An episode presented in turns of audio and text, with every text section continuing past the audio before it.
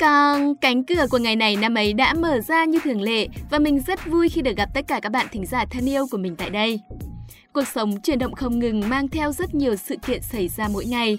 Vậy ngày hôm nay sẽ có thông tin gì đáng chú ý nhỉ? Mình sẽ cập nhật cho các bạn ngay đây. Các bạn thân mến, vào ngày 26 tháng 10, giáo sư tiến sĩ Nguyễn Thanh Long, Bộ trưởng Bộ Y tế, đã chủ trì cuộc họp với các đơn vị liên quan về công tác tiêm chủng vaccine phòng COVID-19 cho trẻ em.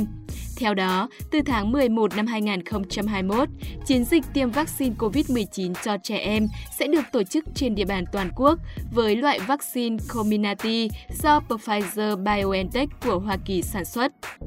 Đây là loại vaccine được Tổ chức Y tế Thế giới khuyến cáo tiêm chủng cho trẻ em và được nhiều nước sử dụng. Ở thời gian đầu, tiêm chủng vaccine COVID-19 sẽ được thực hiện trước với trẻ em ở độ tuổi từ 16 đến 17, sau đó sẽ hạ thấp dần độ tuổi. Cha mẹ, người giám hộ cần ký phiếu đồng ý tiêm vaccine COVID-19 cho trẻ. Chiến dịch tiêm vaccine COVID-19 cho trẻ em được triển khai tương tự như chiến dịch tiêm vaccine COVID-19 trong thời gian qua, với các điểm tiêm tại trạm y tế xã, phường, các trường học, các trung tâm y tế và các bệnh viện đối với một số trẻ có bệnh nền hoặc béo phì. Bộ trưởng Nguyễn Thanh Long khẳng định yêu cầu hàng đầu trong tổ chức tiêm chủng cho trẻ em là đảm bảo an toàn. Việc tiêm vaccine COVID-19 cho trẻ em sẽ được tiến hành trước tại các địa phương đã trải qua đợt giãn cách xã hội, có tỷ lệ lây nhiễm COVID-19 cao, các địa phương có mật độ dân số đông, nguy cơ lây nhiễm cao. Đối với trẻ em ở độ tuổi nhỏ hơn, Bộ Y tế đã lên kế hoạch triển khai tiêm chủng trong năm 2022 trên cơ sở khoa học và cập nhật các loại vaccine cho trẻ em. Và đến sáng qua ngày 27 tháng 10, huyện Củ Chi, thành phố Hồ Chí Minh là địa phương đầu tiên được chọn thí điểm trong chiến dịch tiêm vaccine phòng COVID-19 cho trẻ từ 12 đến 17 tuổi. Trường tiểu học thị trấn Củ Chi chính là nơi đầu tiên tổ chức tiêm với số lượng khoảng 1.500 học sinh. Đến thời điểm hiện tại, chưa ghi nhận phát sinh sự cố nào sau buổi tiêm chủng này. Hy vọng rằng, với tỷ lệ tiêm chủng ngày càng cao như thế này, học sinh trên cả nước sẽ sớm được quay trở lại trường học và được học tập trong trạng thái bình thường mới.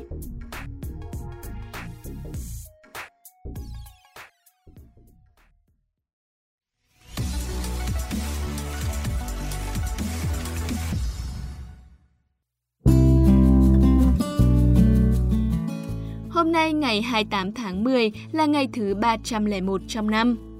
Chúc mừng sinh nhật các bạn có ngày sinh trong hôm nay. Tuổi mới chúc các bạn sẽ có thật nhiều sức khỏe, thật nhiều niềm vui và thành công trên con đường mà bạn đang đi nhé. Cuộc sống của mỗi người không tính bằng số năm, số tuổi mà tính bằng trải nghiệm, bằng những bài học, bằng những niềm vui, nỗi buồn hay những cột mốc mà ta đã bước qua. Vậy thì mình mong rằng tuổi mới bạn sẽ phát hiện thêm được thật nhiều điều mới mẻ để làm đầy đặn thêm cuộc sống, khiến cho cuộc sống của bạn ý nghĩa và hạnh phúc hơn. Và bạn biết không, có một câu danh ngôn nói rằng hạnh phúc và niềm vui cuộc sống thường đến từ những phát hiện bất ngờ và không định trước.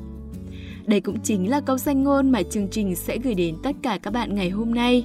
Hãy cùng mình dành ít phút để chiêm nghiệm câu danh ngôn này và đi tìm câu trả lời về hạnh phúc bạn nhé.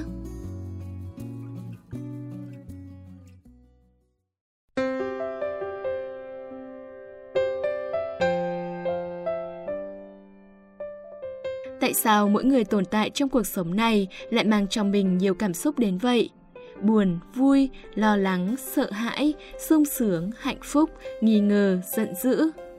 Bởi vì cuộc sống không phải là cuốn sách có thể biết trước hồi kết, mà ta phải lật sở từng trang sách mỗi ngày. Nó khiến ta luôn phải bất ngờ và phản ứng với những gì sẽ xảy ra. Và trong số những cảm xúc thường trực đó, hạnh phúc và niềm vui có lẽ là những điều thường đến từ những phát hiện bất ngờ và không định trước nhất. Bạn thử nghĩ lại mà xem, có lẽ đã nhiều lần trái tim bạn rung lên hân hoan chỉ vì bất chợt gặp những điều rất đỗi bình dị và nhỏ bé đúng không nào? Ví dụ như mình đây, những ngày này khi đi xe máy trên đường, đôi lúc mình ngửi thấy mùi hoa sữa nhẹ nhẹ báo hiệu mùa thu, mình chợt thấy lòng vui rộn rã.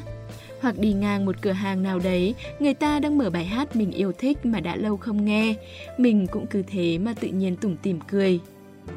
Nhiều người cứ mải hỏi hạnh phúc đang ở đâu. Nhưng hạnh phúc lại chẳng phải là đích đến, chẳng phải là một nơi nào cụ thể. Nó là những khoảnh khắc, những khoảng thời gian trôi qua trên cả hành trình sống của bạn. Nó được tạo nên từ những điều bất ngờ và không định trước như thế. Như khoảnh khắc cơn mưa đầu mùa khiến bạn nhớ về người mình yêu thương. Như khoảnh khắc bạn nhận được món quà sinh nhật từ người bạn đã lâu không gặp. Như khoảnh khắc sếp vỗ vai động viên và khen bạn đã làm rất tốt.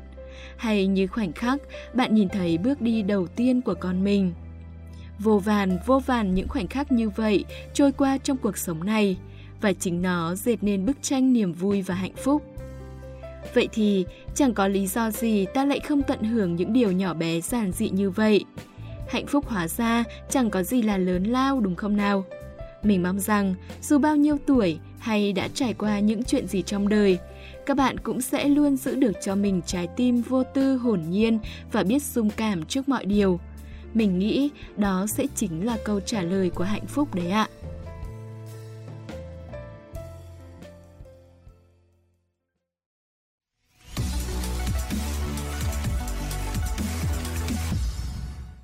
Ngày này năm ấy, số phát sóng ngày 28 tháng 10 đã lại quay trở lại rồi đây. Ngày hôm nay của những năm về trước, liệu có phải là ngày sinh của vĩ nhân nào không? Hay liệu có sự kiện nào đã diễn ra làm thay đổi lịch sử thế giới không nhỉ? Hãy cùng chúng mình tìm hiểu ngay sau đây qua sự dẫn dắt của Hiển Vi và Thảo Nguyên nhé!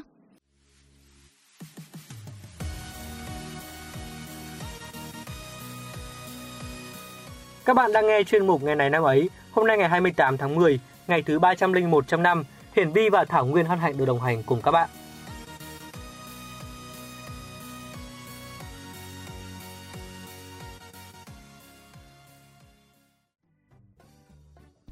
Này, có lúc nào ông bỗng dưng cảm thấy rất là thèm ăn một cái gì đó chưa? Cũng có, nhiều lúc thì thèm một cốc trà nóng kinh khủng luôn ấy. Đúng là người Nhạt thì lúc thèm cũng thèm đồ Nhạt luôn. Này, lại bắt đầu xỏ xiên rồi. Bà thì làm sao mà hiểu được thú vui tao nhã của tôi nhỉ? Úi dồi ôi, tao nhã. Dị nhân thì có ấy. Bắt đầu chương trình thôi, khỏi lát nữa ông lại bay tận mây xanh rồi rơi xuống thì đau lắm. Cứ cho là thế đấy. Mình là người độ lượng nên là mình không để ý đâu. Bây giờ thì mời các bạn cùng đến với những sự kiện tại Việt Nam nào.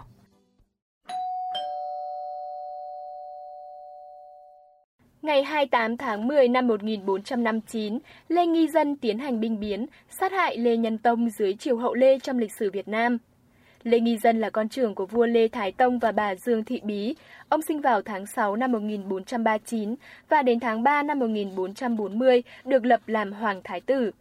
Lúc ấy, bà Dương Thị Bí được nhà vua đặc biệt yêu quý nên sinh ra kiêu căng, bởi vậy ai cũng ghét.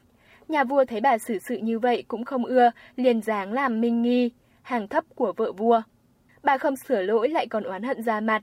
Vua Lê Thái Tông giận, cho rằng tính khí người mẹ như vậy thì con bà đẻ ra chưa chắc đã là người hiền, bèn giáng bà xuống làm thứ nhân, xuống chiếu ban bố khắp thiên hạ là ngôi thái tử vẫn chưa định. Con bà là Nghi Dân bị truất, xuống làm Lạng Sơn Vương. Ngày 9 tháng 6 năm 1441, bà Nguyễn Thị Anh sinh hạ Bang Cơ. Khi Bang Cơ lên 1 tuổi 6 tháng đã được nối ngôi vua và trở thành vua Lê Nhân Tông. Ngôi vị thứ bậc của hoàng tộc đến đó kể như định đoạt xong, nhưng Lê Nghi Dân vẫn ngầm nuôi ý khác, đặc biệt khi có lời đồn Nhân Tông không phải là con đích của vua Lê Thái Tông. Theo Đại Việt thông sử, Nhân Tông nghĩ Nghi Dân là anh ruột nên không có ý đề phòng. Theo Việt sử giai thoại, Lê Nghi Dân tập hợp hơn 100 thủ hạ thân tín. Ông còn có nội ứng trong triều là Lê Đắc Ninh, Phạm Đồn, Phạm Ban và Trần Lăng. Đêm mùng 3 tháng 10 năm 1459, Lê Nghi Dân quyết định khởi sự thí vua. Ông cùng bộ hạ bắc thang trèo tường và lèn vào giết chết nhà vua. Hôm sau, Lê Nghi Dân giết bà Nguyễn Thị Anh và một số người khác rồi tự lập mình làm vua. Bấy giờ, các đại thần như Đỗ Bí, Lê Ê, Lê Ngang, Lê Thụ đều căm tức, bí mật bàn chuyện lật đổ Lê Nghi Dân, nhưng chẳng may âm mưu bị lộ. Họ đều bị Lê Nghi Dân giết chết, bọn gian trá xu nịnh được dịp hoành hành. Ngày 6 tháng 6 năm 1460, các bậc đại thần khác là Nguyễn Sĩ, Lê Lăng, Đinh Liệt, Lê Niệm, Lê Nhân Thuận, Lê Nhân Quý cùng nhiều tướng lĩnh và quan lại đồng lòng giết Lê Nghi Dân và tay chân thân tín. Triều thần đón Lê Tư Thành về lập làm vua Lê Thánh Tông. Như vậy ở ngôi chưa được một năm, Lê Nghi Dân đã bị đại thần lật đổ. Sử sách thường không coi ông là vị quân chủ chính thống của nhà hậu Lê. Nguyễn Khắc Thuần bàn trong Việt sử giai thoại như sau: giết vua là mang trọng tội với nước, giết em ruột và giết người nói chung là mang tội ác không thể dung tha. Dùng bọn gian xảo và xù nịnh là trà đạp lương tâm của bậc trung nghĩa. Sống mà như vậy, độn thổ còn nhục, lẽ đâu lại dám cả gan ngồi lên ngai vàng. Chúng ta sẽ cùng tiếp tục chương trình với thông tin tiếp theo. Học viện Kỹ thuật Quân sự Việt Nam được thành lập vào ngày 28 tháng 10 năm 1966. Đây là một viện đại học kỹ thuật tổng hợp, đa ngành đa lĩnh vực, trực thuộc Bộ Quốc phòng Việt Nam, một trong những trường đại học kỹ thuật hàng đầu Việt Nam, trường đại học trọng điểm quốc gia Việt Nam, là đại học nghiên cứu ứng dụng và đào tạo kỹ sư quân sự, kỹ sư dân sự, cán bộ chỉ huy và quản lý trình độ đại học, thạc sĩ, tiến sĩ trong các ngành khoa học kỹ thuật, công nghệ quân sự, công nghiệp quốc phòng và công nghệ cao, phục vụ sự nghiệp hiện đại hóa quân đội và các ngành kinh tế quốc dân.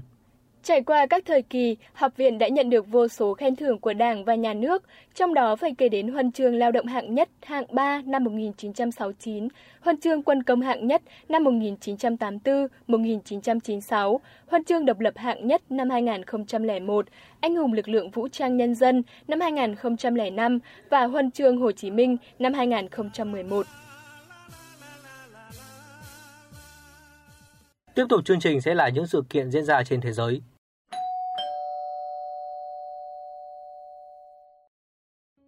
Ngày 28 tháng 10 năm 1886, buổi lễ khánh thành tượng nữ thần tự do được diễn ra tại thành phố New York, Mỹ. Tượng nữ thần tự do là một tác phẩm điêu khắc theo phong cách tân cổ điển với kích thước cực lớn, đặt trên đảo Ellis tại cảng New York. Đây là tặng vật của nhân dân Pháp gửi tặng nước Mỹ. Tượng nữ thần tự do có hình dáng một người phụ nữ mặc áo choàng, tiêu biểu cho Libertas, nữ thần tự do của La Mã, tay phải cầm ngọn đuốc, còn tay kia là một phiến đá có khắc ngày tháng độc lập của Hoa Kỳ. Bức tượng này là biểu tượng mẫu mực của lý tưởng tự do cũng như của chính Hoa Kỳ.